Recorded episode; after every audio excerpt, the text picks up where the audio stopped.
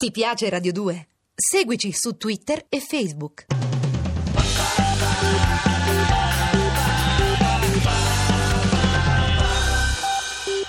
Questa lettera la scrive poco prima di morire il ballerino eh, sovietico Rudolf Nureyev, appunto si spegne il 6 gennaio 1993 a Parigi, in casa sua, per un attacco cardiaco, già malato da tempo, una lunga battaglia contro l'AIDS, scrive così eh, lo straordinario ballerino. Inizia la lettera dicendo era l'odore della mia pelle che cambiava, era prepararsi prima della lezione era fuggire da scuola e dopo aver lavorato nei campi con mio padre, perché eravamo dieci fratelli, fare quei due chilometri a piedi per raggiungere la scuola di danza.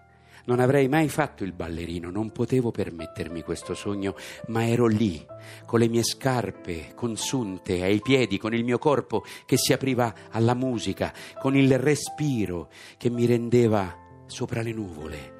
Era il senso che davo al mio essere, era stare lì e rendere i miei muscoli parole, poesia. Era il vento tra le mie braccia.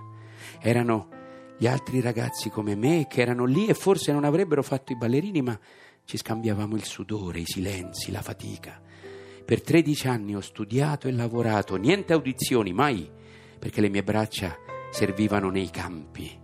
Ma a me non interessava, io imparavo a danzare e danzavo perché mi era impossibile non farlo. Mi era impossibile pensare di essere altrove, di non sentire la terra che si trasformava sotto le piante dei miei piedi. Impossibile non perdermi nella musica. Impossibile non usare i miei occhi per guardare allo specchio, per provare passi nuovi ogni giorno. Mi alzavo con il pensiero del momento in cui finalmente avrei messo i piedi dentro le scarpette e facevo tutto pregustando solo quel momento. E quando finalmente ero lì, con l'odore di canfora, legno, calzamaglie, io ero un'aquila sul tetto del mondo.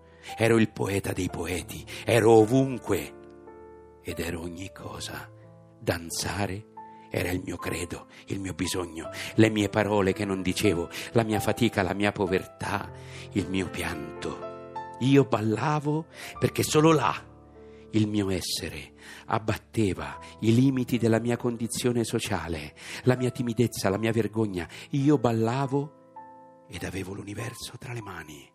E mentre ero a scuola, studiavo, aravo i campi alle sei del mattino, la mia mente sopportava perché era ubriaca del mio corpo che catturava l'aria. Ero povero, è vero, e sfilavano davanti a me ragazzi che si esibivano per concorsi con abiti nuovi, facevano viaggi, ma non ne soffrivo. La mia sofferenza sarebbe stata non esserci, non essere lì, circondato da quella poesia che solo l'arte può dare. Ero pittore, poeta, scultore. Un giorno il primo ballerino dello spettacolo di fine anno si fece male. Io ero l'unico a sapere ogni mossa perché avevo succhiato in silenzio ogni passo. Mi fecero indossare i suoi vestiti nuovi, brillanti. Dopo 13 anni mi diedero la responsabilità di dimostrare chi fossi e nulla fu diverso in quegli attimi che danzai sul palco. Ero come nella sala, con i miei vestiti smessi. Ero e mi esibivo. Gli applausi alla fine mi raggiunsero lontani.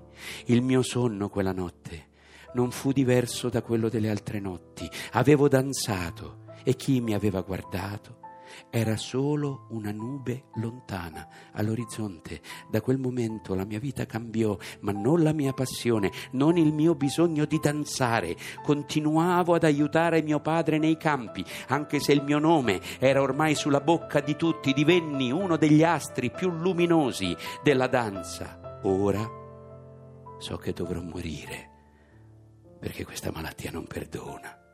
Il mio corpo è intrappolato su una carrozzina, il sangue non circola, perdo di peso. Ma l'unica cosa che mi accompagna è la mia danza, la mia libertà di essere. Sono qui, ma io danzo con la mente, volo oltre le mie parole e volo oltre il mio dolore. Io danzo con la ricchezza che so di avere e che mi seguirà ovunque, quella di aver dato a me stesso la possibilità, la possibilità di esistere. Al di sopra della fatica e di aver imparato che se si prova stanchezza e fatica ballando, se ti siedi per lo sforzo e se compatiamo i nostri piedi sanguinanti, se rincorriamo solo la meta e non comprendiamo il pieno, unico piacere di muoverci, beh, non comprendiamo l'essenza della vita, quella profonda, dove il significato è nel suo divenire, non nell'apparire. Ogni uomo dovrebbe danzare per tutta la vita, non essere ballerino, ma danzare. Chi non conoscerà mai il piacere di entrare in una sala con delle sbarre di legno e degli specchi, chi smette perché non ottiene risultati, chi ha sempre bisogno di stimoli per amare o vivere, beh, non è entrato nella profondità della vita ed abbandonerà ogni qualvolta la vita non gli regalerà ciò che lui desidera. È la legge dell'amore. Si ama perché si sente il bisogno di farlo non per ottenere qualcosa o essere ricambiati, altrimenti si è destinati all'infelicità.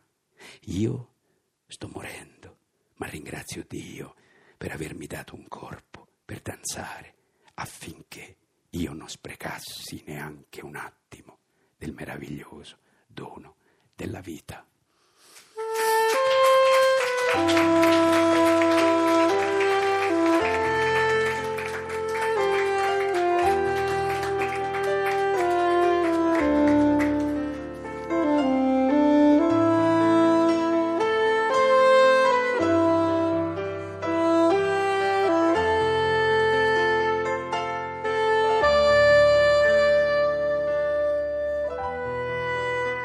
Ancora una volta grazie, grazie ad Angelo Nigro, Vincenzo Presta, Letizia Liberati.